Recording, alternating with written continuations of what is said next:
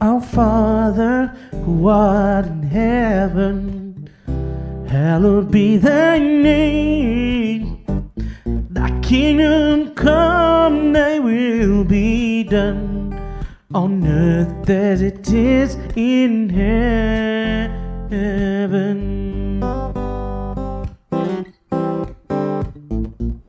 Give us this day our daily bread. Forgive us all our sins, as we forgive those who sin against us. Do not bring us to the test, but deliver us from evil. For thine is the kingdom and power and the glory, forever and ever and ever. Amen. Our Father,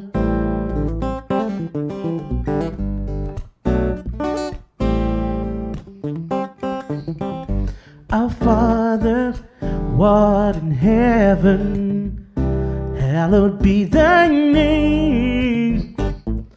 Kingdom come, thy will be done, on earth as 'tis in heaven. Give us this day our daily bread. Forgive us all our sins, as we forgive those who sin against us. Do not bring us to the test, but deliver us from evil. For thine is the kingdom and power and the glory, forever and ever, forever and ever, forever and ever and ever. Amen. Our Father, our Father, our Father, our Father in heaven, our Father in heaven.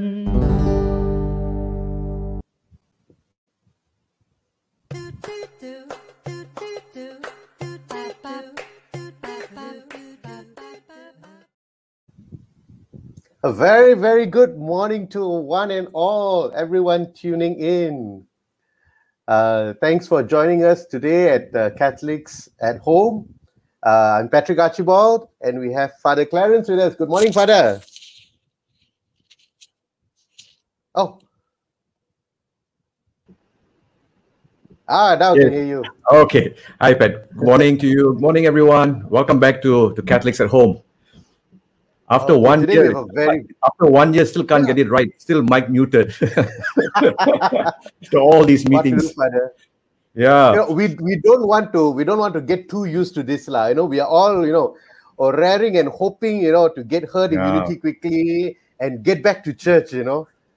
We're all right. you know, still excited about that, you know. So, Father, today we have a very special, very, very special show, special guest. And That's right. also, um, today we are going out to uh, a lot bigger than just the K L Archdiocese. Today we have, uh, last week we had also uh, broadcasting over to all our Catholic friends in Penang. They're saying hi uh, last week, and this week we also have our Catholic friends from Penang. But today we also are including our Catholic friends from Malacca and Johor Archdiocese. Uh, And also from the Diocese of Miri. That's right. But, yes. So it's very, very exciting today. Just we are a, a warm welcome. A warm welcome to all of them. Uh, for wherever you are tuning in, uh, wherever you are listening to us this morning. Uh, hope you are safe, and, and welcome to Catholics at Home uh, podcast. Yes, we are very, very excited to have. You know, we are not crossing the sea. You know, literally. yeah. Yeah. So, so we, you realize that despite despite the despite the movement control, no border crossing now, online or virtual presence has given us a kind of a borderless travel uh, throughout Malaysia and throughout throughout the world. In fact, you know, you can visit yeah. different parts of the world without leaving your home now. Yes, fantastic. You know, so there's always a silver lining, lah. You know, to every cloud, yeah. right, Father?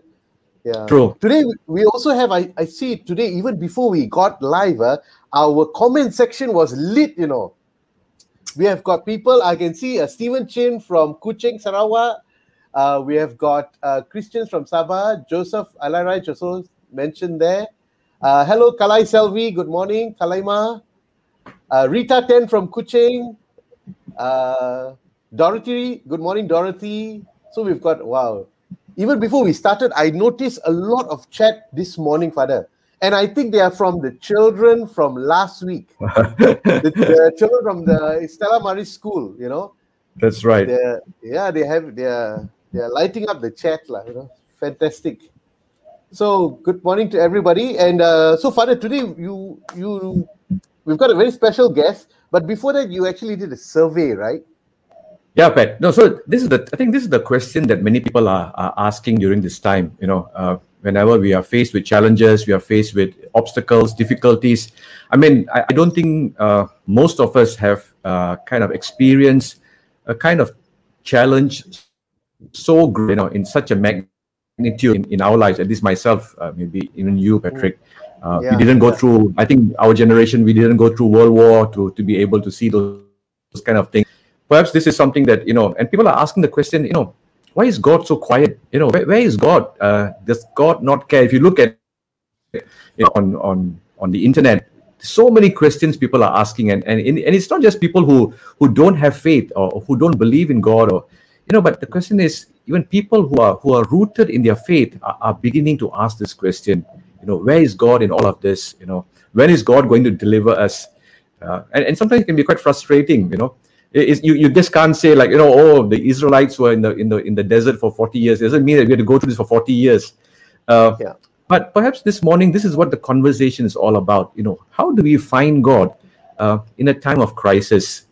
Uh, and, and and kind of like, you know, just to prepare ourselves, so kind of to get a pulse of of what's happening. We, we did a little survey, you know, just of, of five questions. Some of you may have participated in the survey. Uh, to all of you who have participated in the survey, thank you so much uh, for for taking part in this uh, very brief questionnaire. Uh, not so much to, to to challenge or to question where we are, but just to get a kind of a feel of where people are. You know, what now we are eighteen months uh, into the pandemic, or even more yes. than that. Wow. You know. Uh, Somebody just sent me something. I think in terms of lockdowns, we have got gone through so many lockdowns. Uh, so how do we, over days, four hundred yeah. over days. So the question is, we were thought, how do, how are people feeling at this time? So perhaps, uh, you know, uh, the first question that we asked, maybe we just have, have a look at it very very briefly at, at this survey. Uh, the first question that we asked, you know, what do you feel most often during this pandemic? And and it's quite interesting. You know, I think a, a lot of our readers, uh, before that, you know, we had one thousand respondents. I We had to close the, the survey after that, you know. So thank you so much. Wow. For within, thank within, you. Thank you guys. Within twenty-four hours, we had one thousand people responding. Uh, it's amazing uh, just to, to let people know that, uh, you know, yeah. this is one way we can engage and, and make our voices heard also. So we ask people, yeah. how do you feel most often? I mean, we have a, a barrage of feelings. We have so many different feelings. Ask, what is the most dominant feeling? But interestingly, a lot of people still feel calm. Yeah, you know? uh, yeah you know? Almost hard. Yeah, you know. five hundred pe people out of the thousand people, you know, they still feel calm, and I think that I think and I think there's a reason why why why they feel calm is because they know that God is in control of this. So there's there's no such thing as as, as kind of a despair. But I think what you see in orange is also that there's frustration, frustration because of, you know, the way things have been managed and how we have gone up and down. So I think it's quite natural that, that there's there's frustration also. Uh, so I think that's that's an, but there is also the reality of fear. You know, people are fearful. You know, we, we realize that. Um, the, and the next one is, the, the next the next question we asked uh, if you, is, you know, have you started praying more? You know, and, and it's amazing that see to yeah. see people praying more. You know, you know, yes, yes. Overwhel overwhelmingly, people are are praying more.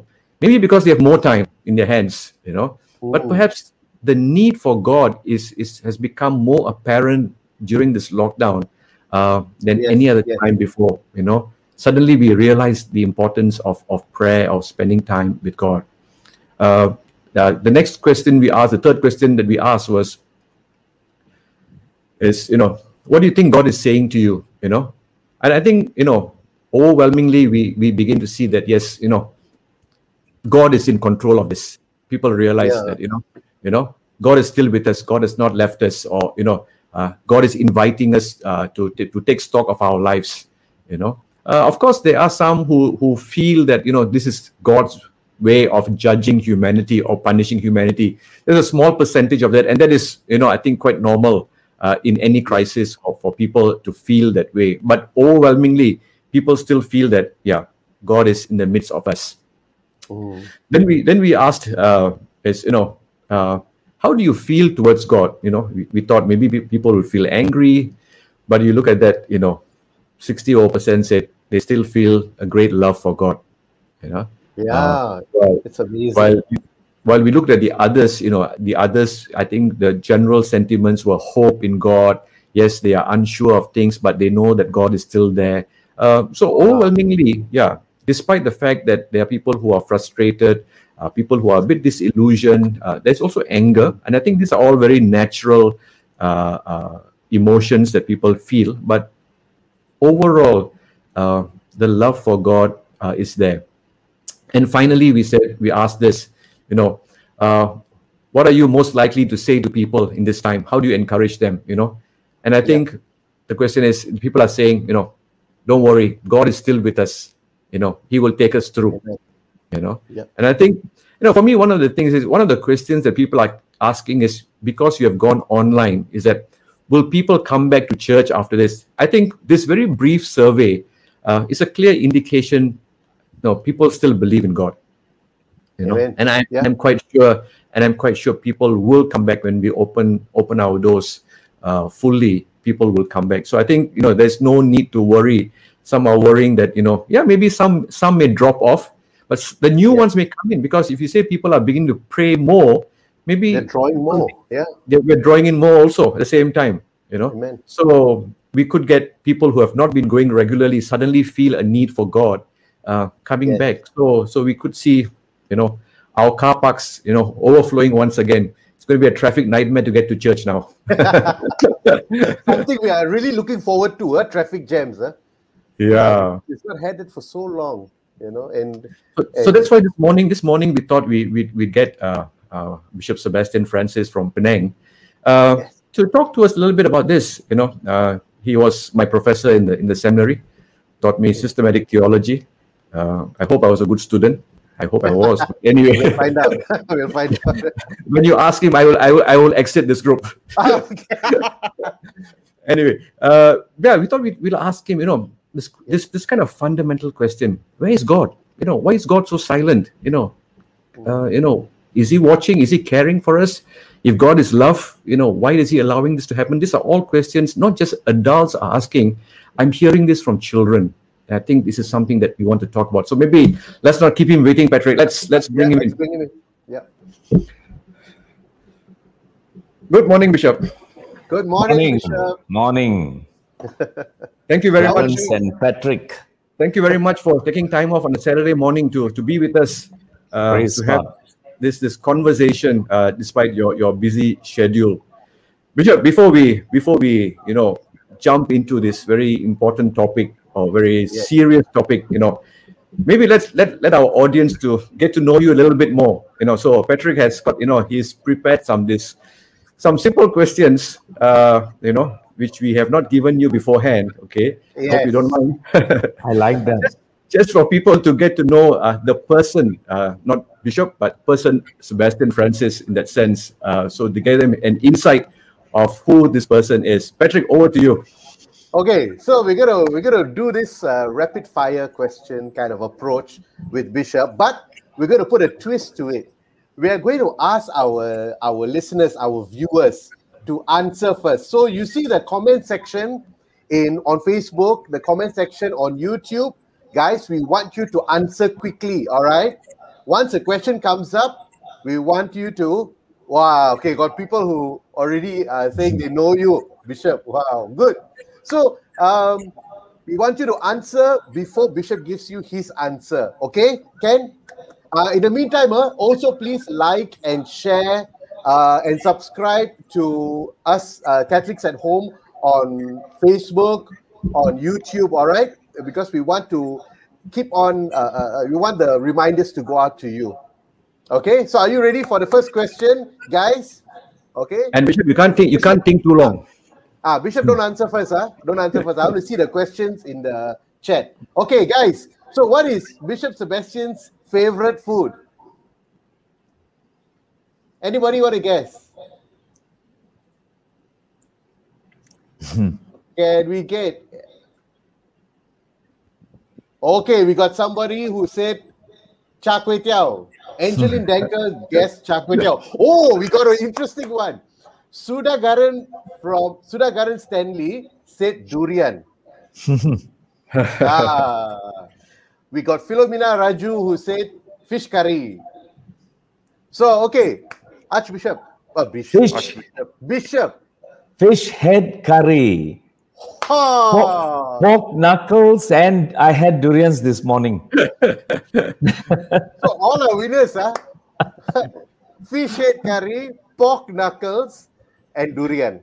Yeah, I had durians this morning. Durians in morning, uh, Bishop. Yeah. Wow. Very good. La. Now I also going to order after this. Okay, are we ready for the second question? Which, yeah. Who is one saint that you constantly turn to? Let's see. Who is the one saint that you constantly turn to? So guys, who is the one saint that uh, Bishop constantly turns to? Anybody wants to guess? The answers are coming in. Leo Tua said Saint Joseph. Richard Max said Saint Anne. Amanda Miranda said Saint Anthony. Ah. Nobody said Saint Sebastian uh, or Saint Francis. Joel Connolly says Saint Francis. Uh, and uh, Jennifer says Saint Anne. So, Bishop, I think uh, these days uh, I, it is Joseph lah. Probably Joseph, he would be number one lah. This is the um, year of Saint Joseph or so. Joseph, yeah. Joseph. Because yeah. He's sleeping a lot, and I'm also sleeping a lot these days. Are you dream? Are you dreaming also or not? Are you dreaming sleeping like him? Sleeping through the crisis and dreaming. Dreaming of durians. Yeah. Okay, third question. Aside from the Bible, what is your favorite book? Okay, guys, can you all guess what is Bishop Sebastian's favorite book? This is a, this is going to be a tough one. What do you think uh, Bishop Sebastian's favorite book is? Oh, we don't have any answers yet. The Art of War. Sun Tzu, Art of War. A Long Walk to Freedom by Mighty Lee. Confessions of Saint Augustine. Leo Tua. Oh, wow. Yeah. That would probably put you to sleep. Very tough one. Laudato Si. Summary by Thomas uh, Saint Thomas Aquinas. Wow. So, Bishop, what's your favorite book, Bishop? What's your favorite book? Actually, a guy who had an influence on me some years back is Scott Peck, a psychologist, with his ah. book, The Road, the Road Less Traveled. Traveled. Oh, I love that book. It's a fantastic book. The first, first line itself, life is full of problems. Once you get over that fact, life becomes easier. Very good. Scott Peck. All right, next question. If you could have a thirty-minute chat with one person, in the past, present, or future, who would it be? Who do you think, guys? Who do you think Bishop would want to spend thirty minutes with? Anybody? Oh, I think they are they are stumped with the question. So, Bishop, what? Who do you think? Who would you spend thirty minutes with? Well, uh, these days, because my my mind moves, uh, keeps jumping all over the place, Uh, these days, I have been very much in communication with Abraham, our father. And I just told Abraham, uh, because the readings these days are about Abraham, that I said, please, I want to be either your son or your servant or your donkey, anyone, but I want to be on your team. Wow. Wow, that's profound. Abraham, our father.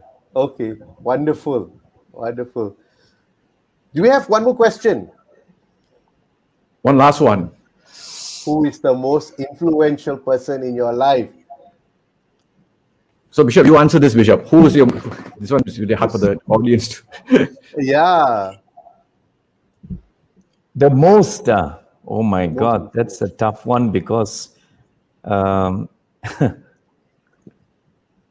that's a tough one. La.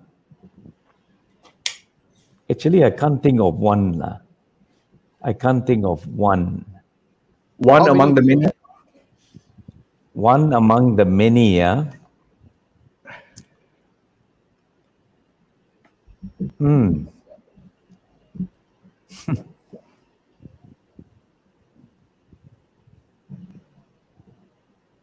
Well, who on earth?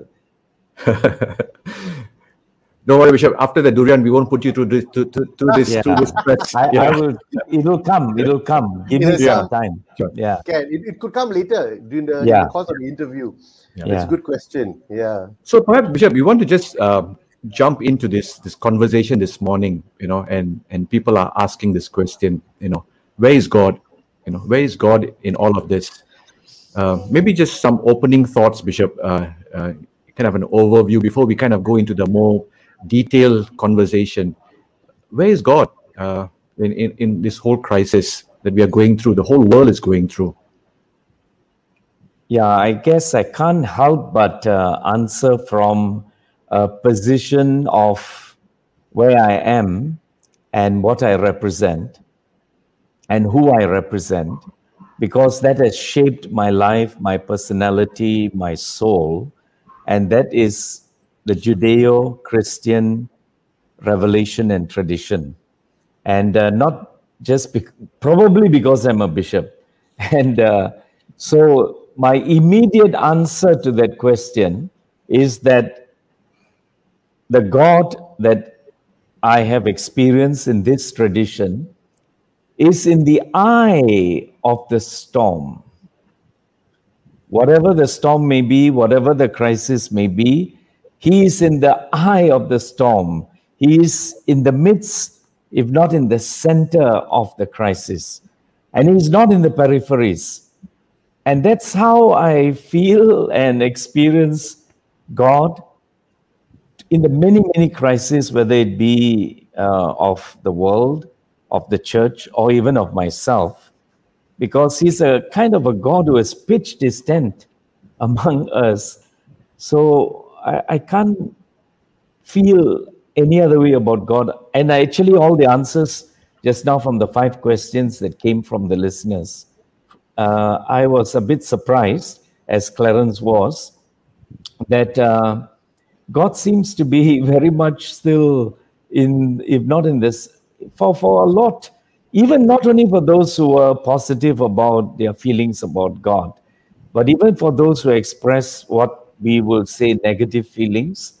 Uh, I, I, I think God is still very much at the center of the storm. Whether he, you feel His presence or whether you feel His absence, either way. Well, you talk about the eye of the storm, Bishop. I mean, I'm just, just going to go back a little bit to last Sunday's gospel reading. He was right in the center of the storm. You know, the waves were hitting, the wind was blowing. I, well, I, I haven't a clue how Jesus was able to sleep through that, uh, you know. Uh, and I think a lot of people feel that way too. I mean, uh, is he is he sleeping? I mean, how do we wake him up in this time? Uh, you know, you know, what what were your reflections about last Sunday's gospel when you know the disciples turned to say, "Lord, yeah. do you not care about us?" You don't care, yeah. And not only was he sleeping, he had a pillow. And he was exactly. sitting on the pillow. So he is rubbing salt into the wound even more. You know? And uh, of course, what struck me about that uh, text is uh, he was in the eye of the storm, but he was sleeping. And maybe that's how many of us or some of us may feel about God, about God. Whatever be your, your understanding of God or your experience of God. And uh, of course, uh, they had to wake him up, and he woke up. And uh, he, what's what's what uh, got me a little excited is he rebuked the waves and the wind, and uh, the waves and the wind obeyed him. And the gospel text ends up with these words that who is this guy that even the wind and the waves and the sea obey him? So how I I kind of uh, understood this text for myself is that if the wind and the waves and the storm will obey him, why not I also learn to obey him in the midst of the storm? Anyway, those were my reflections about last Sunday's uh, reading. Uh, and I was quite consoled by the fact that uh, it led me to a kind of a feeling that obedience is probably the key, or surrendering is probably the key, that in the midst of any storm, whatever it may be. Yeah. But I think but one of the things is that we also, in the midst of, you know, when Jesus turns and to his disciples and says, why why are you afraid? Don't you have faith? You know, and I think in a situation like this, there's always this struggle between between fear uh, and faith. Uh, the two things uh, seem very opposing, but you know, in reality, uh, this is what most people feel. Yes, you know, as Christians, as you say, you know, our own tradition tells us that God never abandons us. But there's also this this element of of fear uh, in in people, whatever it may be, uh, fear of of catching the virus, or of fear of losing jobs, uh, fear of of relationships breaking down, and we know that that that fear does not come from from God. Uh, on on the contrary, it's it's courage that God gives. What would you say, Bishop? How how do we manage these emotions, you know, these feelings of fear in the midst of, like, you know?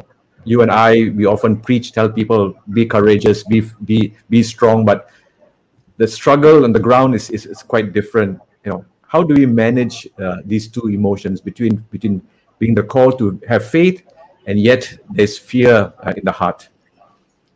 I think the strongest impediment to growth, spiritual growth, emotional growth, is actually the opposite of love. For me, is not hatred. The opposite of love is fear, actually. Come back to me, the scriptures say, with all your heart. Don't let fear keep us apart. I really have been thinking on feeling and praying for many years that one of the biggest obstacles in me and in my people whom I serve, it's actually fear more than anger, more than anger. It's fear. It's fear that kind of, uh, that paralyzes a person from being able to grow. And uh, therefore, I can understand why Jesus almost never, never, never, never said, don't be angry. He almost never said it. I don't see a single text Uh, where he says, don't be angry, you know. Con- Almost every time, and especially after the resurrection, he said, don't be afraid. Huh? Don't be afraid. And uh, it was never about anger. So I think one feeling that we, humankind, Catholics at home, people of God, children, maybe, everyone, and no one is excluded, that we have to look at and we have to address is really fear. I think it is the root. It is the root of how we are going to face this crisis together and as individuals, and how we are going to, to go beyond it or to transcend it, even if we do not find a cure or overcome it so soon. So I, I, I thank you, Clarence, for uh, zeroing it to this very, very uh, paralyzing uh, feeling of fear, which, as you said correctly, uh, does not come from God. At least that's what the revealed word says. And much of his, his ministry and our ministry as parents, as, as whoever, is to, to take away fear, or to help us to understand where this fear comes from and to be able to transcend it. So I think it is not just about, there's a lot of healing that needs to take place in the area of fear. And beyond healing even, there's a lot of deliverance, uh, I would use uh, that word even, that needs to take place in the area of fear. I think it is the fundamental obstacle uh, to growth. Thank you. Yeah, that's a really, really well, poignant point that uh, you made. Uh, the, the absence of, of fear is the only way to go forward with love.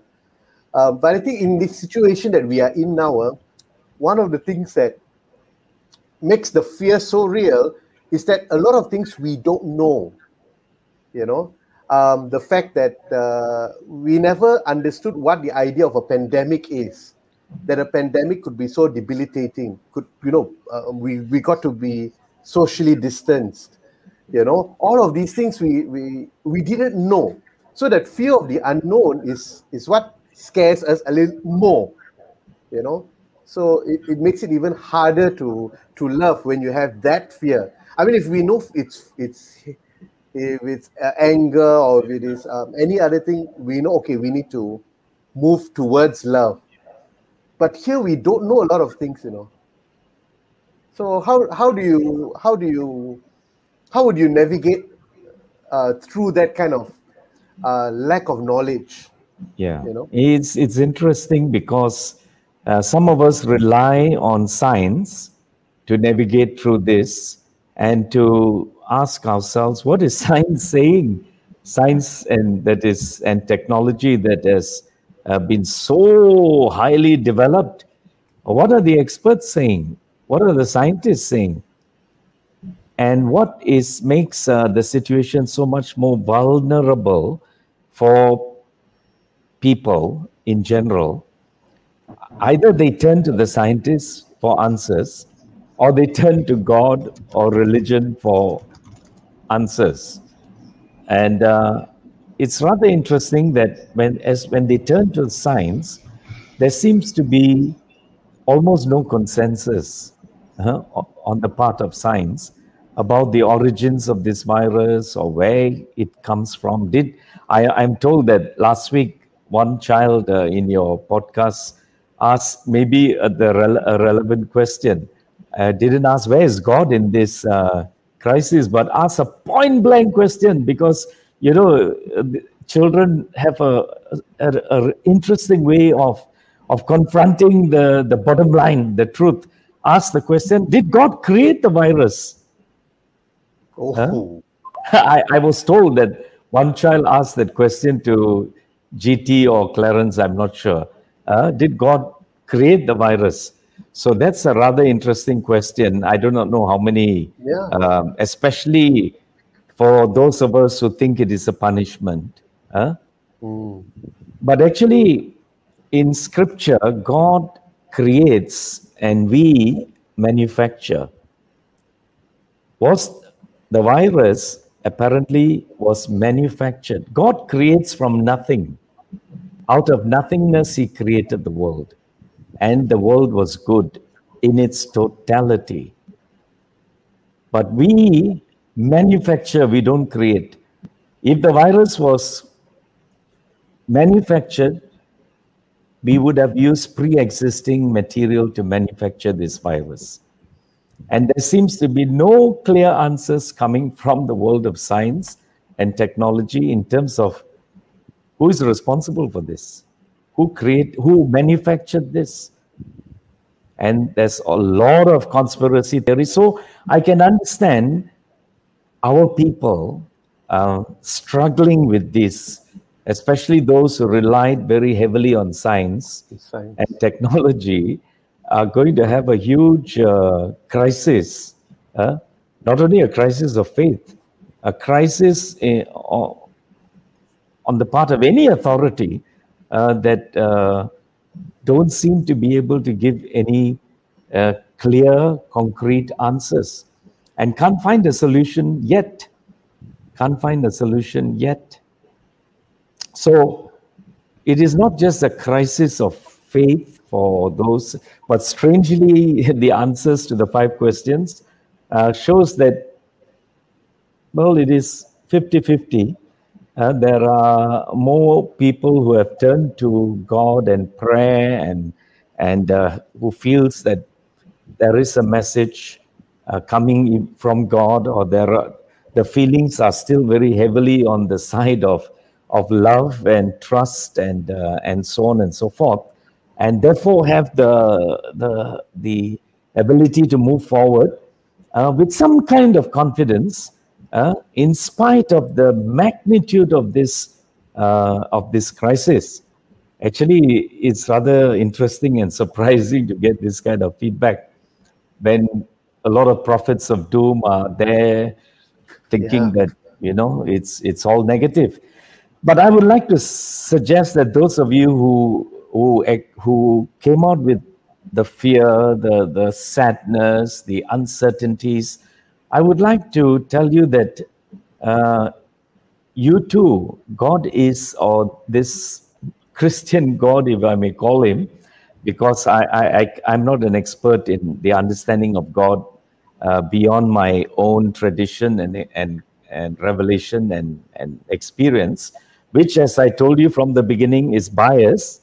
It's biased towards uh, the, the God who revealed himself in Jesus Christ.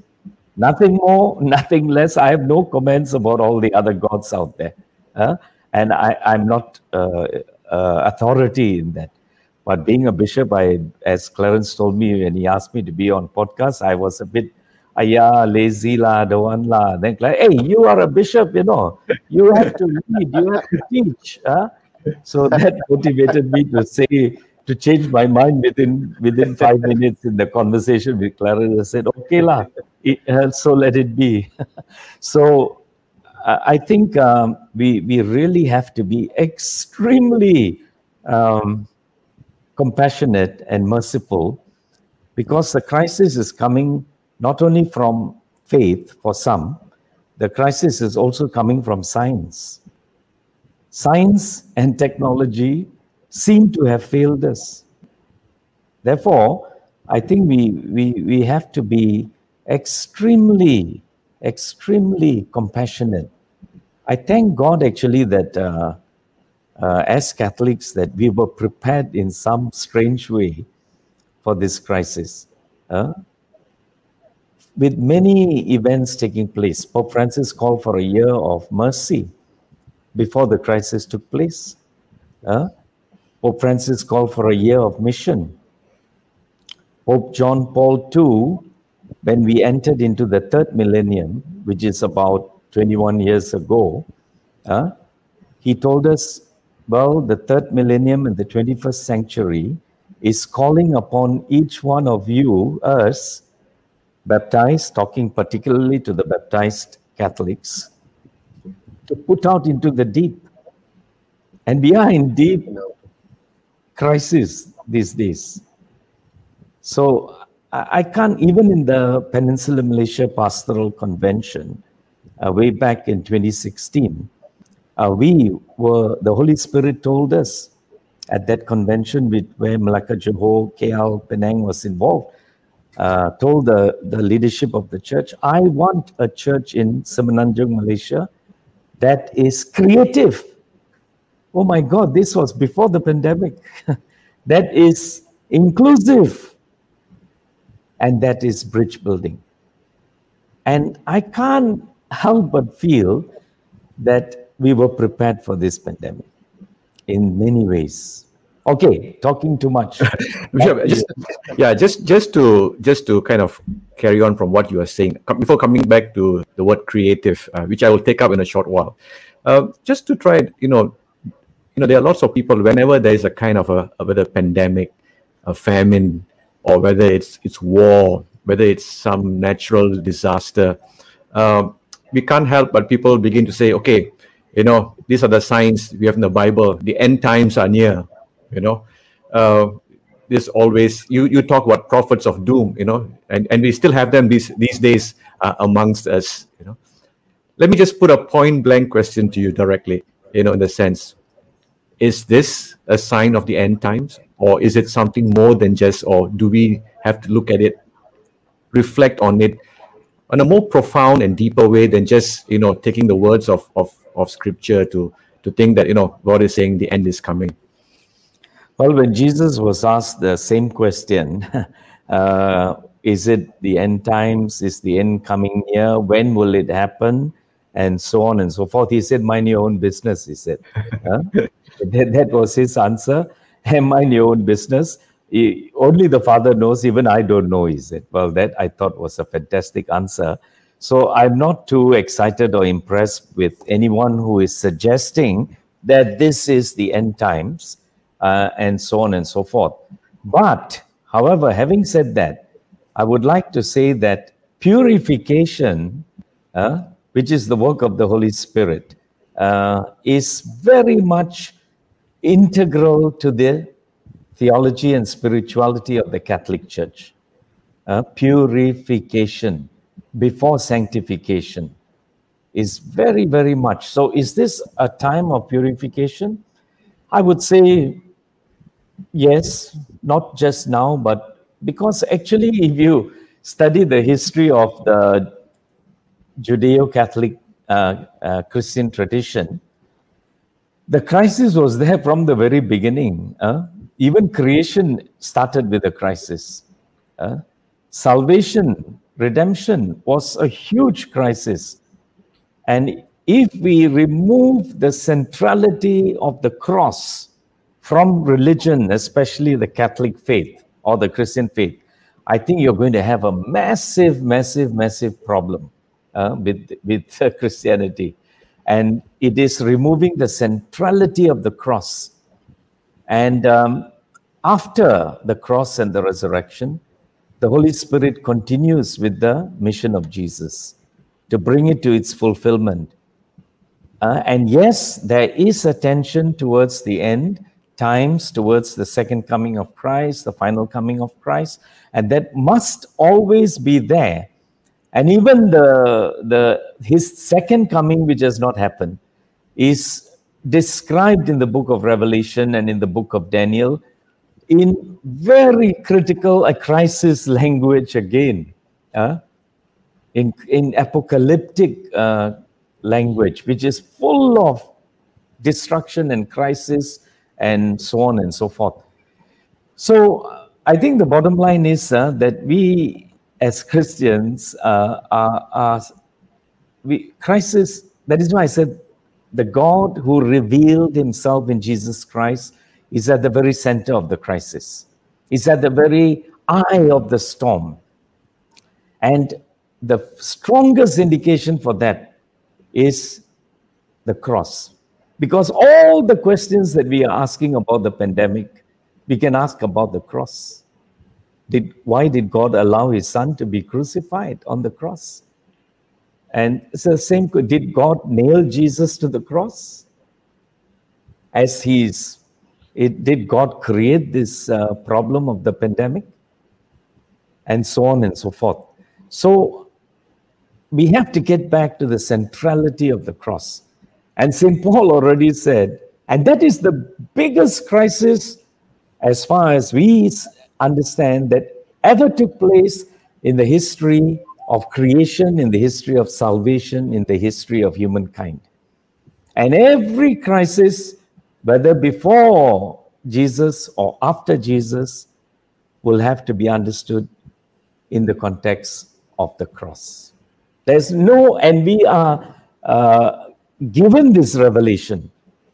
So, you know, too many of us are bypassing the, the cross and going too quickly, quickly to the resurrection or, okay, end times. But as far as I'm concerned, I, um, it's none of your business. Because Jesus said, you know, you don't, that, I'm not going to answer that question.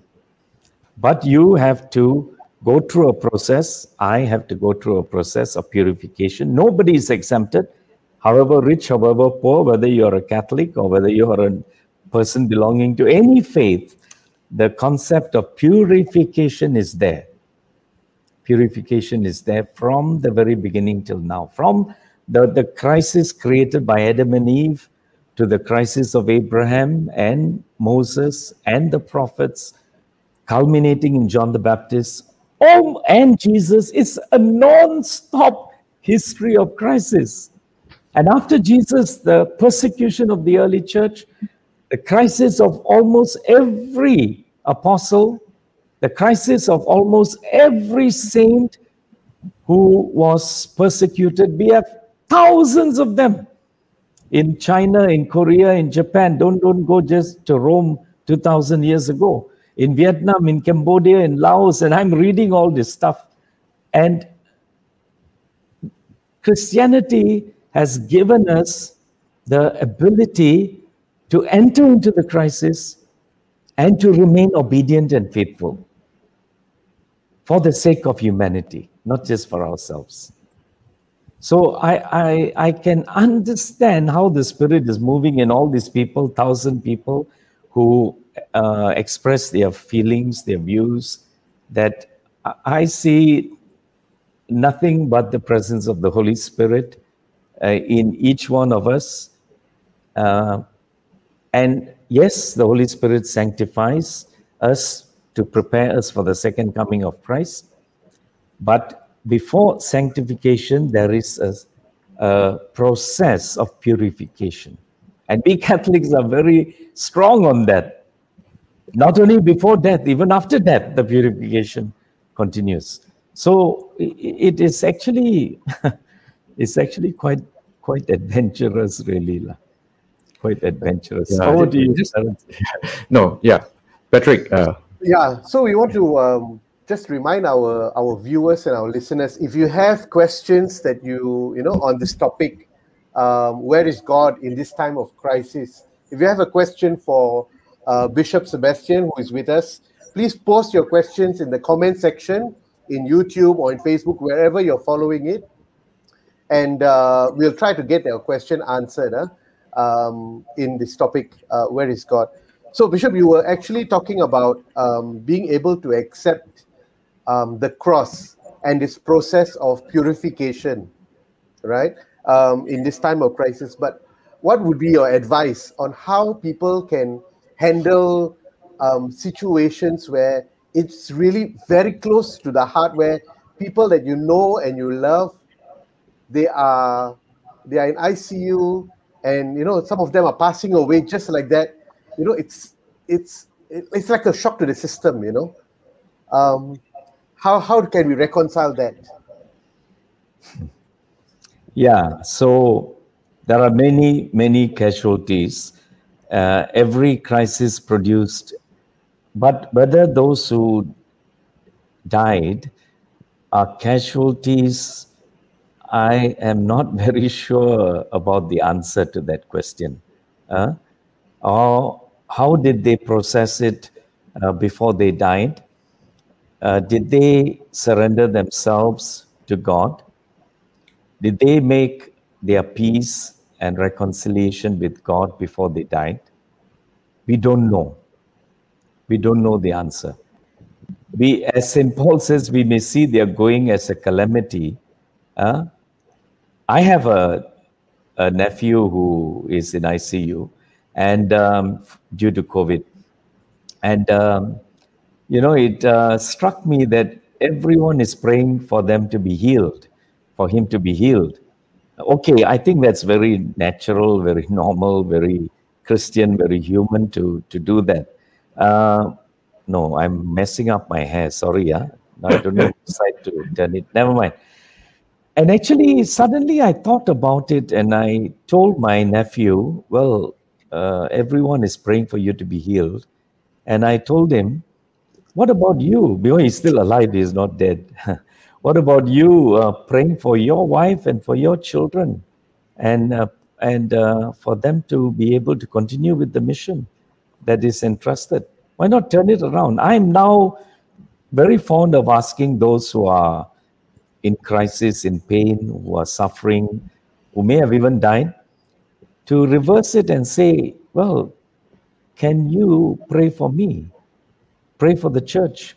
Pray for those who are left behind, who have to continue with the with the challenge, with the struggles. Pray for the frontliners. Huh? And I'm not talking only about doctors and nurses who are frontliners. Even those who bury the dead are frontliners. Huh? Even the garbage collectors, I've thought about them as frontliners. All the toxic stuff that we throw in the in the bin, including our masks, which may be full of germs or bacteria or or God knows what viruses. Those poor fellas who collect our rubbish have to collect them and dispose them. And therefore, they too are frontliners. So I, I think um, we have to, to come to some kind of... I, I'm not saying that uh, purification... I, I think the, the work of purification has been going on ever since the Holy Spirit arrived.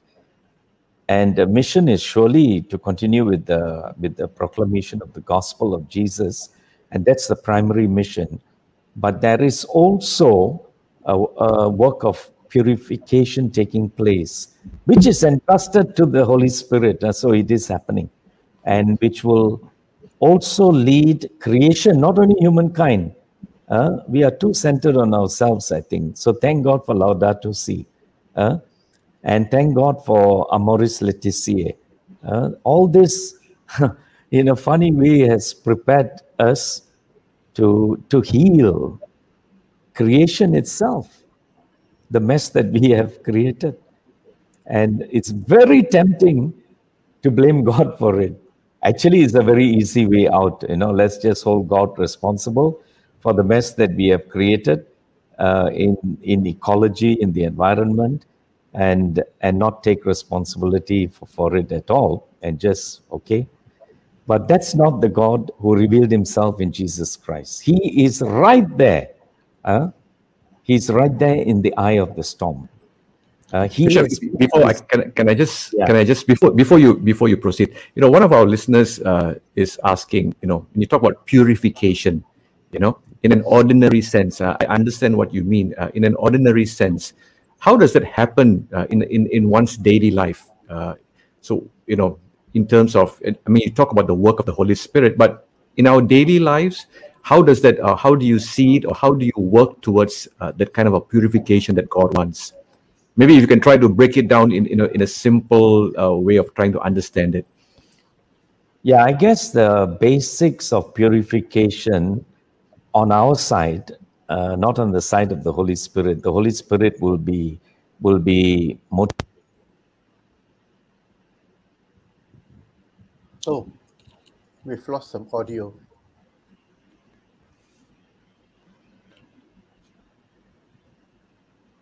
Yeah.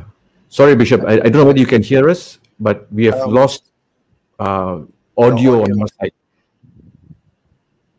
We can't hear you. No, not yet. No. Oh, battery, battery. We've changed the battery.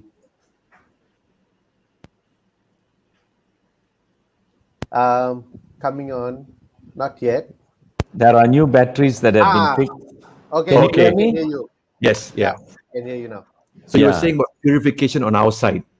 Uh, on our side, I guess the simple acts of purification express themselves through prayer, for example, uh, through fasting, through penance, through detachment of some kind, through taking care of the environment, all this, and stop wastage and uh, reduce our our levels of greed and overconsumption, I, I, I think all this is, is the work of purification. Huh? All this is the work of purification. That the Spirit is doing that, uh, but, but we are going to cooperate with the Holy Spirit uh, to be purified, not for the sake of just in order to be sanctified. And this is something that I think is happening not only with humankind, but happening also with the whole of creation. And I think we got to see ourselves more and more as one with the whole of creation. Otherwise, we will be too much into some kind of narcissism, uh, whether it be spiritual narcissism or whatever, you know, that we are, we are, we, we have fallen in love with our own reflection, with our own selves, and therefore we, we can't find the answer to many questions because it's too much of a of a ego trip that is going on uh, in with humankind. And I think there has to be, and that is why Jesus said, uh, you see, we Catholics have a, we are a bit funny actually, you know, uh, because when somebody is sick, okay, we will pray for healing. Uh, we will pray for healing, and we will do everything as we are doing now with those who are sick, whether it be due to COVID or due to whatever other sickness, cancer, et cetera, to find a, a cure through, medic, through the medical world, to lessen the pain of the people who are entrusted to us, and, to, and at the same time, uh, we will pray for healing. Now, if there is a healing, we will praise God and rejoice and give testimony here and there and everywhere. And I said, we Catholics are rather funny people, you know. We, for us, even prayer is a win-win situation. Let's say there's no physical healing. What will we do? We will turn to another verse of Scripture that says, if you want to be my disciple, take up your cross and follow me. And taking up your daily crosses and following him, whether you are being persecuted or whether you are sick or whether you are whatever, is also a form of purification. And therefore, it's funny that actually we have a win-win situation. Uh, that either way, uh, it's prayer is being answered. If you're healed, it is being answered. If you're not healed, your prayer is still being answered because you're being faithful in taking up your daily cross and following Jesus. And therefore, either way, you are obedient to God's will. If it is God's will for you to be healed, praise God. If it is God's will for you to be carrying your daily cross and following him, praise God. So we Catholics are a bit funny, you know. We, we can, we, we can, uh, we can manage, tweak it both ways, and uh, make it work to our advantage. But it's because that's what you we, we find in the Scriptures. Yeah. Huh? Well, as, as you as you were as you were saying as you were saying this, uh, I was just reminded. Before we take some questions from from our listeners, uh, Patrick, I think we get some questions. Yeah. You know, I I'm reminded of of the, the account of, of Lazarus. You know, and our Jesus. This will end in the glory of God at the end of it all. Uh, and and similarly, tomorrow's tomorrow's reading is is the raising of of Jairus's daughter, uh, which also ends uh, in in the glory of God. Also, that that in death there is still glory, and there's still that resurrection that that comes about, uh, which I think for us, for as people of faith, that that's what gives us uh, a focus, uh, gives us a direction uh, in terms of of moving forward. Uh, in life, in death, uh, you know, we find the glory of God still being revealed. Of course, in the human emotions part, it's it's very painful uh, to be separated from someone, uh, and I mean, I'm sure Bishop you would agree in a sense that, you know, it's it's normal in this situation to feel upset, to feel sad, to feel to feel pain. Uh, you know, even even even towards towards anger towards God. It's, I mean, in some ways, is is normal. But how do we how do we transcend this? How do we see in all of this pain, this struggling, how, how do we see a God of love? Essentially, that's who he is. In essence, uh, I mean, if I could use that word, I mean, of course, God transcends all all matter and Uh, he is love. He is love. To those who are who are hurting out there, what would you say? How how do you find this God who is love towards all of us? Well, the the for those who are hurting out there, we hope, we believe that even if you can't do anything, that there will be someone who will turn up, whether it be a member of your family, a friend, and so on and so forth, uh, who will be an instrument to journey with you, to accompany you, to pray with you, even if you can't pray for yourself, uh, to, to have that kind of bonding and solidarity with, uh, with you. Because, you know, this God who revealed himself in Jesus Christ, uh, he is all the time uh, associating himself, identifying himself with you. In the last judgment, he's not going to ask you about your religion or your labels that you are carrying around. Uh, he's going to ask you, I was hungry, I was thirsty, I was naked, I was sick, I was in prison, I was a stranger, and you welcomed me. So, in, in a funny, mysterious way, this God who revealed himself in Jesus Christ is actually identifying himself one hundred percent uh, with those who are in any kind of crisis. Whether the crisis be a crisis of hunger, of thirst, of nakedness, of being in prison, whether you are in a physical prison or you are in the prison of your, of your conscience that is hurting you and you are guilty, but you may not be in prison, but you are in the prison of your conscience and not been set free. Or whether you are in in hospital, sick, whatever. Yeah. You know, more than us that. Praying for them, Jesus identifies himself with them. He identifies himself one hundred percent with the persecuted. So we are back to the question, where is God in a time of crisis? All I can say is the God who revealed himself in Jesus Christ is at the very heart of the crisis. He is at the very, uh, what did I say earlier? He is at the very eye of, in the very eye of the storm. And therefore, whether you overcome it or not, I do not know how, in a strange way, uh, he is in you and you are in him. By the so mere you- fact that you're going through this struggle, this crisis, because he identified himself with those seven categories of six categories of people. And I think every one of them is a crisis. Anyway, Clarence, yeah. over to you. We have we have a question. We have a question. Uh, yeah. Right, uh, would you like to take that? Yeah. Yeah. So um, Angeline Lessler posted this question. Uh, Bishop, uh, what is our role as Catholics in bringing hope and faith to others during this crisis? Well, as I said, uh, we have to uh, reveal in action and in words if necessary, uh, but maybe more in action, especially uh, if it is people of various faiths, in revealing uh, this God who revealed himself in Jesus, who participates in the suffering of his people. And I, I think...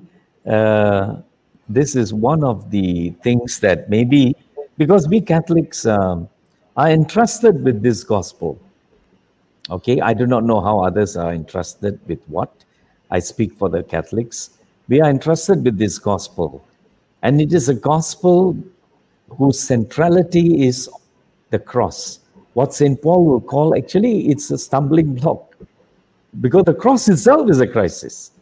Uh, he calls it the folly of the cross, the stupidity of the cross, the, the the the scandal. It's a scandal of the cross. And what do, and you know, and therefore, before we jump into the resurrection, we have to be instruments of hope by entering into the suffering of our people, whatever it may be, and participating in that suffering in whatever way that can happen, okay? And helping them to identify that God, or in Jesus Christ, I don't know about the other gods, uh, is part of your suffering, is part of your suffering. And beyond that, there is hope, there is resurrection. So the poor Lazarus, uh, Clarence mentioned about Lazarus, uh, the poor fellow had a natural death, okay? Uh, he didn't die of COVID or whatever. I think he died a natural death. And this Jesus, you know, he is very fond of those two girls, Mary and Martha. And listening to them, he went and raised the poor fellow from the dead.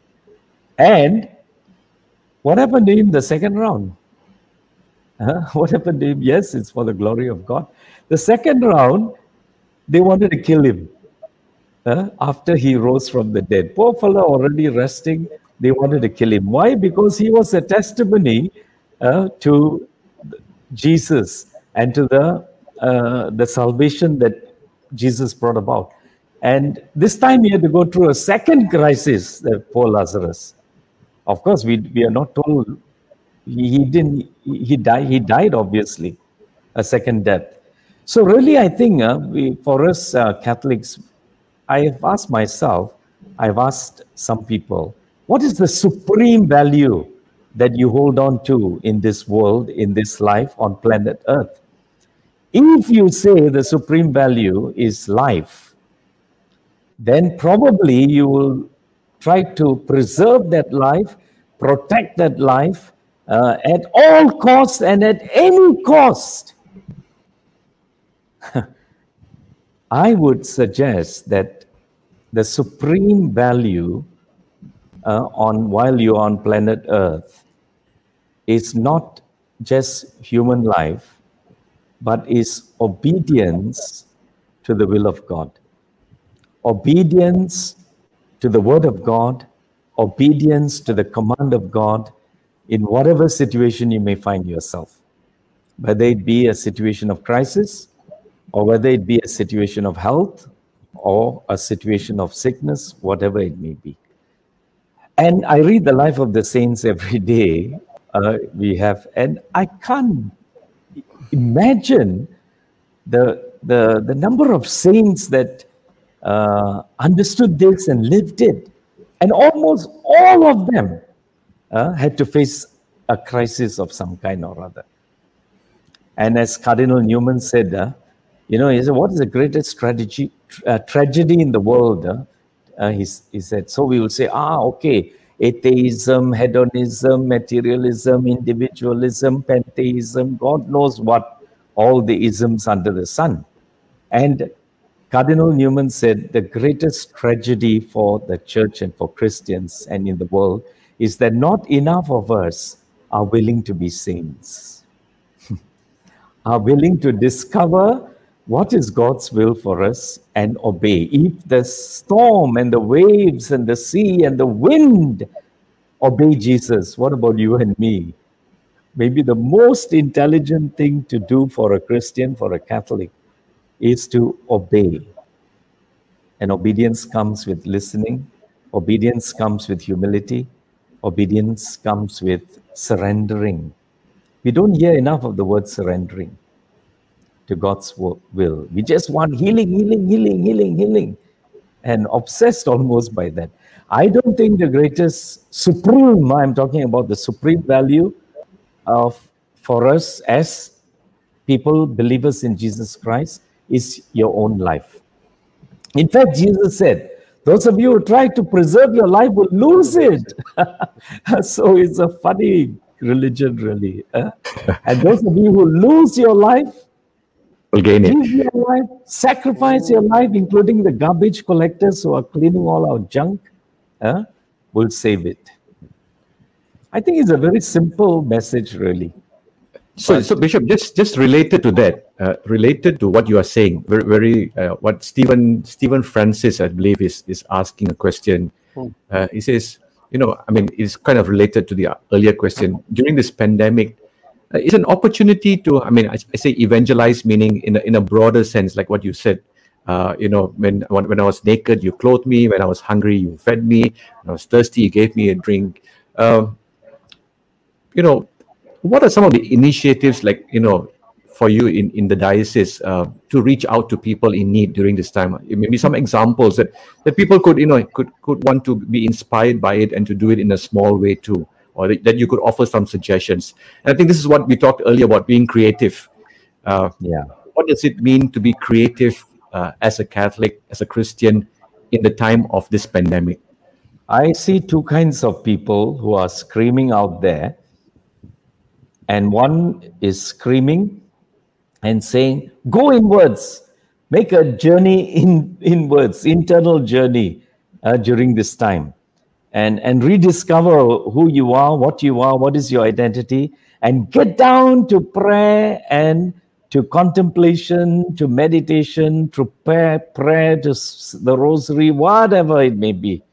So one bunch of fellas are screaming and saying, make a journey inwards.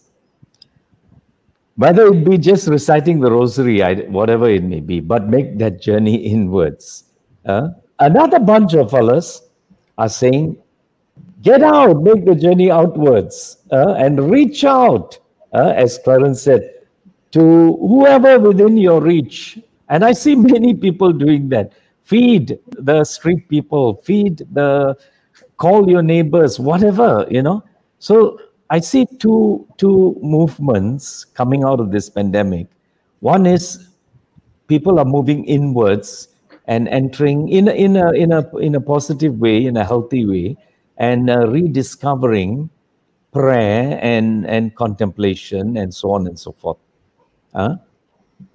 And another group of people are reaching outwards to those that they can uh, reach out to. You see, the Catholic Church, uh, it struck me that actually we we are almost, uh, the, the S S V P is having an E G M right now uh, going on. And um, it struck me that uh, that another group of people are finding creative ways of reaching out.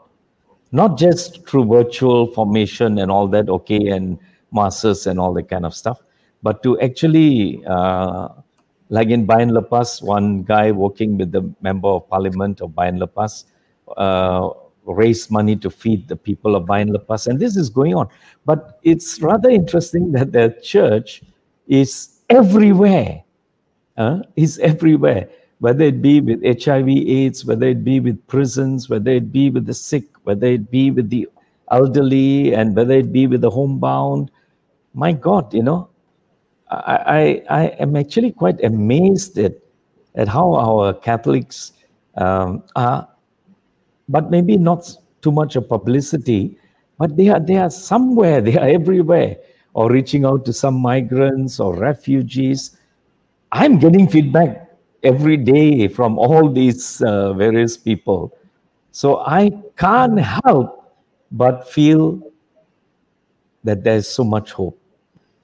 That if the church uh, cannot be a sign of hope, uh, then I think there's no need for us to be around, really. Uh, it doesn't matter who comes to church or who will come back to church after the pandemic, you know, because we have already been focusing on discipleship, not on membership in the church. Uh, I'm, I'm no more interested in, in how many members I have in my diocese. We have been talking for about five years before this pandemic that we want a church of disciples, and we have to form them. Missionary disciples of joy. In the midst of the pandemic, pandemic, what kind of joy? Francis said, Pope Francis said, the joy of the gospel, no matter what is going on. How many of you said you still feel at peace, huh? And you feel calm, and so on and so forth? These are different words for, for joy. Huh? And to be a, a, a missionary disciple of mercy. That is the crux of the gospel. And that's why we are here still as church. The mercy of God the Father. And we are going to be the instruments. However you do it, whether through an, an, a phone call, whatever you may be doing. And finally, we are missionary disciples of hope, the hope of the Spirit. And I can't help but feel that the Malaysian Church and the Holy Spirit moving through as the church in Semenanjung actually prepared us for all this before the pandemic already.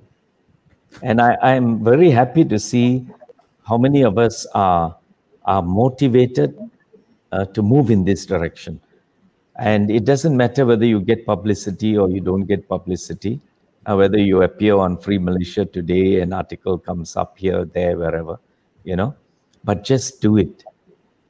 Just do it within your reach, within your limitations, accepting all the limitations that are there, but but keep hope alive. Keep yeah. hope alive. That's our mission. So, Bishop, uh, I mean, you talked much about, you talked about the two two movements. One is going inward, one is going outward, and you give a lot of examples about going outward uh, to help people.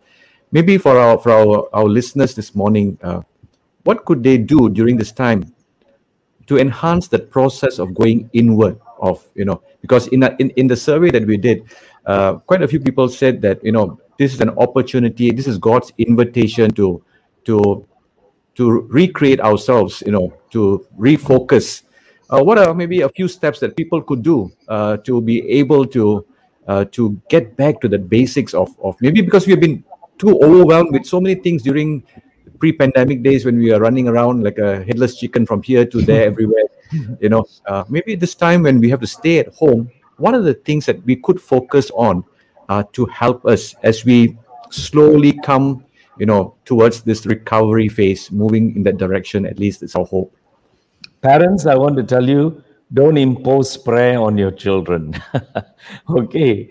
Uh, and don't go after them because they are not praying, because they don't want to follow the online masses and so on and so forth.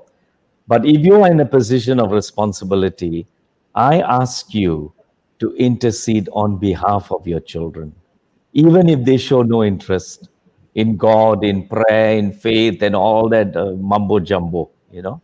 And uh, intercede for them, parents, bishops, intercede for your people, priests. Even if you do not have the flair about uh, to use the internet and to be out there giving virtual formation and all that, get on your knees and pray on behalf of your people. Celebrate Mass uh, by yourself, but for your people.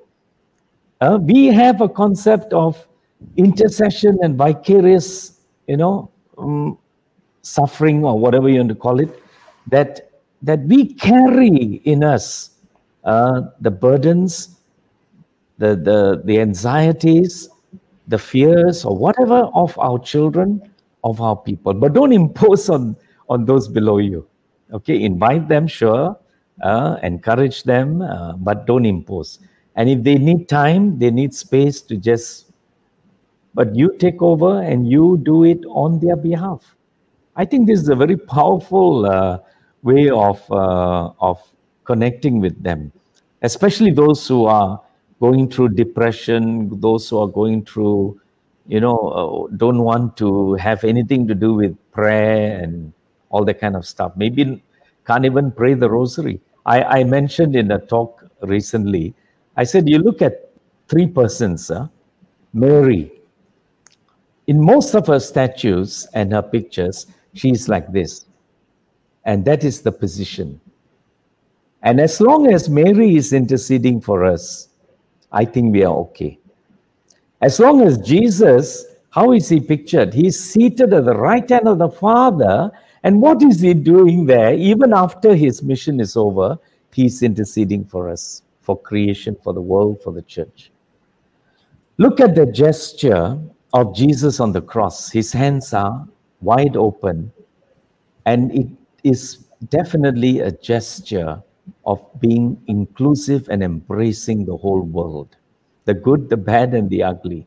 And I think the church must open our arms. Heads of families, uh, if you can't pray, just put your hands like this, like Mary. Just raise your hands like this and embrace, including those who don't want to be hugged, And finally, the Holy Spirit. What is the gesture of the Holy Spirit? Laying on of hands. Don't be afraid. Don't wait for the bishop to come for confirmation to lay hands. He has not appeared for one to two years now. Okay? All of you are in positions of responsibility. You have the power uh, given to you through baptism to lay your hands on your children, on the sick, on the elderly, whatever, and pray that they will experience the infilling of the Holy Spirit. And and uh, so, actually, if you can't pray in words, just just gestures, body language. This is a language of prayer. This is the language of prayer. This is the language of prayer. So keep things simple, please.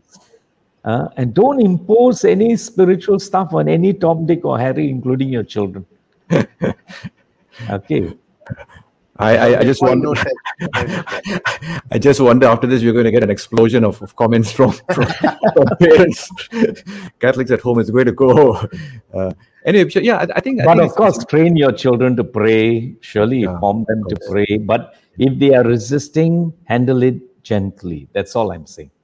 Yeah, and I think that, that's that's that's the key point uh, that I think you you you're trying to to tell our, our listeners out there is that, I mean, uh, Monica prayed for her son for years, uh, for and and there was conversion, uh, oh, and yes. I think that's a very powerful uh, image that we have, um, Bishop. I mean, you know, we're coming to almost uh, an hour and a half, uh, and I said only one hour to you in that five-minute conversation. let me not let me not break my word to you. Uh, I mean, in your own reflections, Bishop, I, maybe the question is, you know, of course we do not know the mind of God. Nobody knows the will of God. In your own personal reflection, you know, what could you think? What do you think uh, God could be possibly saying to us uh, at this time? You know, uh, you know. Uh, I mean, yeah, I mean, as I said, if we know God's mind, then we are equal to God. So definitely we do not know what, but, you know, the process of, of introspection and reflection helps us set a direction. And maybe as the bishop, what do you think that, you know, God could be saying to us at this time, and what maybe we should do uh, as we slowly move out of this? Actually, I think God is saying the same thing he said to Adam and Eve when the first crisis happened to humankind, to creation. The same thing he's saying to Abraham, to Moses, to the prophets, to John the Baptist, and to those who came after Christ, the apostles and the rest and the saints. And it's all finally to be understood in the person of Jesus. And in the person of Jesus, God is saying, well, if you are naked, I will clothe you. And it strikes me that when Adam and Eve uh, created the first crisis, that one of the things that, the first things that God did was to, when he asked them, where are you? They, he, they said, we are hiding because we are naked. And there was nothing wrong with nakedness before that. But after they committed the sin of disobedience, of wanting to be like God, they, they began to notice that they are naked. And it struck me that one of the first things God did was not to tell you anything, was to go and clothe their nakedness.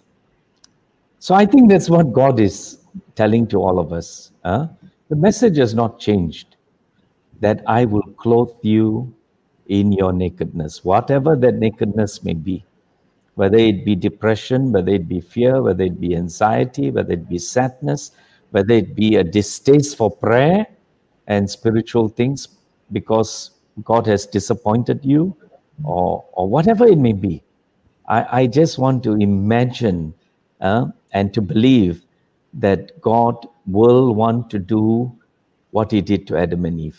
He will want to clothe them so that their nakedness will be covered. Would be so uh, that's what I think God is telling us, really, that he is in the eye of your storm, of my storm, of the storm that we are facing as humankind. I want to end maybe with the story of the my my friends, my three friends, the three visionaries of Fatima, uh, Portugal. That's Jacinta. Uh, Clarence was in that parish at one time. Jacinta, Francesco, and Lucia. You know, They were hardly eleven, twelve, ten, eleven, and twelve years old when they had the vision of Mother Mary. And what did Mother Mary tell? Why this story is so exciting for me, it is because the last time the world experienced a pandemic was one hundred years ago. A massive pandemic called the Spanish flu. Uh, called the Spanish flu. And how many uh, casualties were there?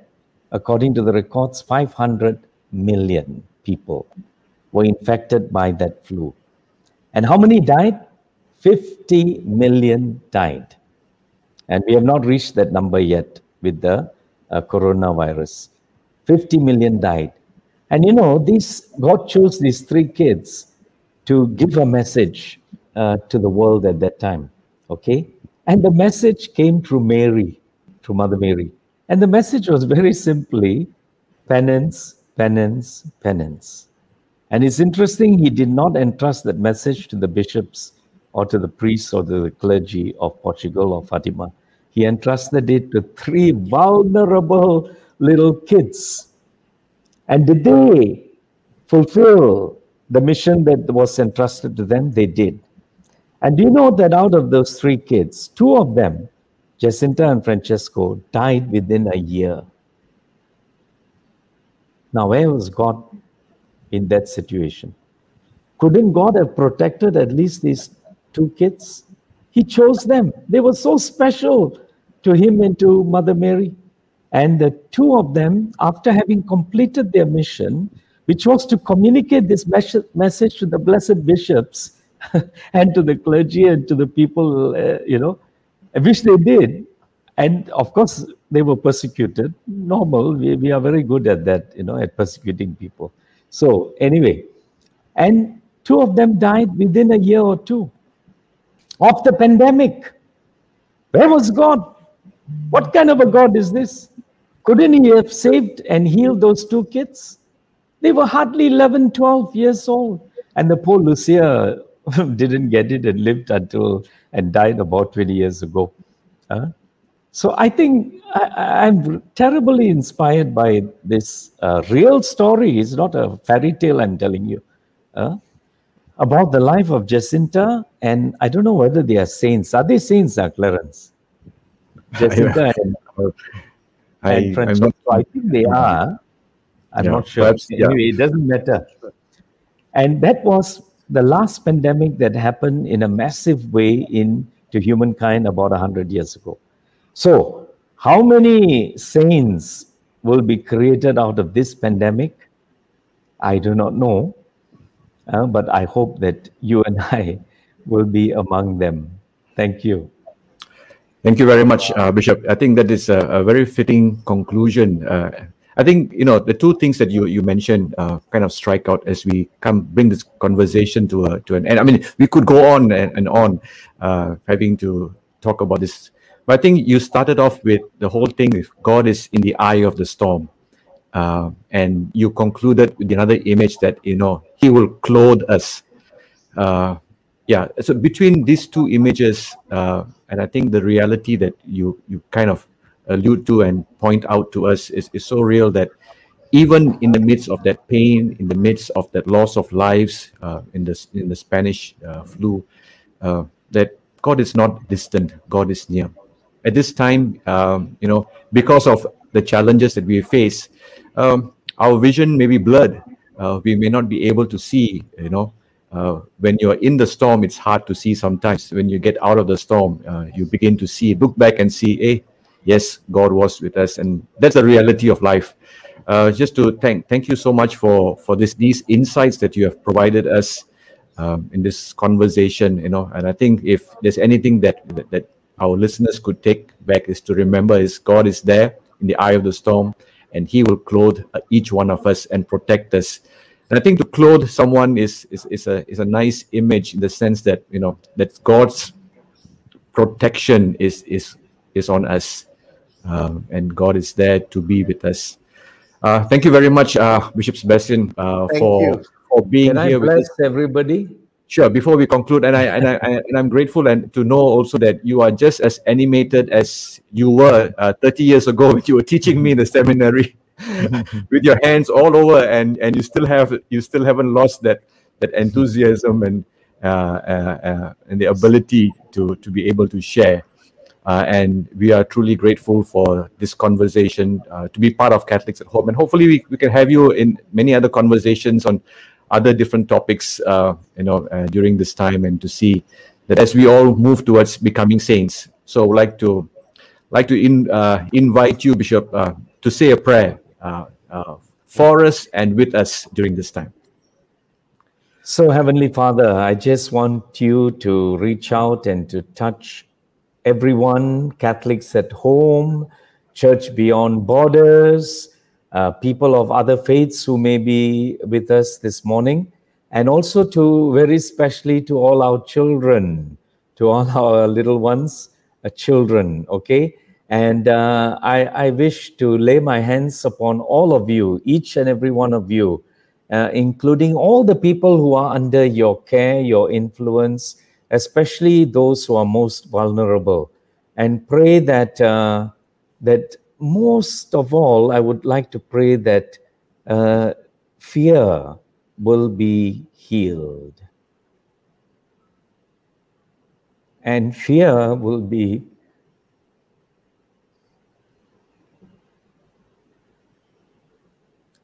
replaced by peace, not a superficial peace, but an inner peace, not physical strength, but inner strength that comes from the Spirit upon all of you. And may Almighty God bless you, Father, Son, and Holy Spirit. Amen. Thank you. Amen. Thank you. Thank you so much. Uh, thank you so much. Yeah. Uh, thank you. Thank you so much, uh, Archbishop. Uh, sorry, Bishop, for your for your time and for your. for your insights, uh, for your reflections. And I think this is something that, you know, we all have been waiting to listen uh, in many different ways. I, Patrick. I, I was really, yeah, I was really moved uh, by, by the blessing. Um, for me, the really, the, the prayer, the purification uh, is really through prayer, penance, reducing our overconsumption, you know, and, and reducing our attachment. So much of of comfort, uh, I think uh, we found this uh, today uh, uh, through, our, through our bishop. Um, I just wanted to highlight, uh, you know, the background, the colorful background that we've had uh, um, uh, uh, today was actually uh, the artwork of, ah, you can see now, uh, the artwork um, by Timothy Chan. Timothy Chan is actually uh, uh, one of the members of Willing Hearts, who is, uh, and, and Willing Hearts is, um, an organization which has been on Facebook for for almost a year, I think, uh, Willing Hearts. And so we want everybody to please come on, uh, join Willing Hearts and support Willing Hearts. Uh, they're an online Catholic marketplace. All right, so please su subscribe and join and follow um, uh, Willing Hearts. Also, want yeah, to share just, with just, just just just before you go, Patrick, I mean, just to talk sure. a little bit about Willing Hearts. I mean, people were asking questions, how how do we help? How do we help? Now, Willing Hearts was started uh, by Catholics at Home uh, to help people who, who have lost a job, or who have had, had a, take a, a reduced income, and who are working from home, who are talented, whether it's baking or whether it's cooking or whether it's craft. Uh, we created this platform so that, you know, we can help one another. Uh, so if you're looking out for things to, to, to support, Uh, do go onto our Facebook uh, marketplace, uh, look for Willing Hearts, you see, and lots of people out there who, who need a little bit of extra income during this time. Uh, you can buy, you can support them in many different ways. So uh, please use this. This is one way we can look after one another. We can help each other uh, during this time. And if you have something that you, you want to put on, uh, you want you want to put out to people to support you, uh, yeah, please do so, and our, our administrators will pick that up also. Yeah, just a little bit of how we, what we can do to help each other. Yeah, don't have to always go on on um, platforms that you already know, your Grab, your Foodpanda. Go on to Facebook, search for Willing Hearts, and then search for what the food that you that you like or the item that you're looking for. Okay, and you and you support them. Also, want to let you all know that uh, Jamming for Jesus is back next Friday, nine thirty p m So we've got uh, uh, performers from K K, from our Saint Jude's Rawang as well. So please uh, tune in nine thirty p m this coming Friday. And also please uh, uh, do support uh, our Tamil broadcast, which is uh, coming back on live uh, this coming week. Uh, and so we're moving into different language groups as well. Uh, uh, Catholics yeah. at Home is expanding. And uh, those who are from Penang, uh, Miri, uh, Malacca, J B as well, please subscribe to our channel. Uh, please like and follow and share, especially this uh, particular show. After the uh, episode is done, please share uh, uh, this show with uh, people that you know who need that encouragement, who need to know uh, and experience where God is in their life right now. All right. Just before, just before you go on, Patrick, I just want to just yeah. to say, you know, uh, talking about to subscribe uh, now on now on our YouTube channel. Within a year, uh, we have now about three thousand over subscribers, uh, and on our Facebook we have about five thousand followers. Uh, so we have kind of grown exponentially uh, during this one year. Uh, we want to reach out to as many people as possible. So we'd like to invite you to, to subscribe uh, to our YouTube channel. Now, people ask, why do I need to subscribe? Now, the reason why you subscribe is because the moment we know that we come on every Saturday morning, at least we we have been consistent uh, since the since we started on the first of April last year, uh, to subscribe so that you get notifications uh, and you don't have to wait for someone to send you uh, send you uh, a notice that we are on and this is the topic. So if you subscribe yes. or if you follow, the moment uh, the, the post is out, you, you you will be notified. And some people ask how to subscribe. Yeah, maybe. So we have kind of a short little uh, uh, video, I, I believe, uh, to show you how you can subscribe. Uh, after this, if you're watching us on, on YouTube, uh, do we have that uh, little clip? All right, oh, okay. okay. Uh, okay, so if you if you just go down and you see the word subscribe, you just uh, press subscribe. We won't we won't spam you, but it is just for you to be notified. Uh, to noti be notified the moment the post goes up, you will be notified that there's a session coming on, there's a talk, there's a podcast coming on, and what's the topic. So that's the reason why we are inviting you to either subscribe or to follow us on Facebook. And we're hoping we're hoping to reach ten thousand people. Ah, uh, Patrick, that's our yes, that's yes. our that's our target. Our target. Yeah. Because so help us. Yeah, we need help more us help us reach the target. Yeah, so the more the more people subscribe, uh, the more people get to follow us and get to. Uh, it's not about numbers, as Bishop said.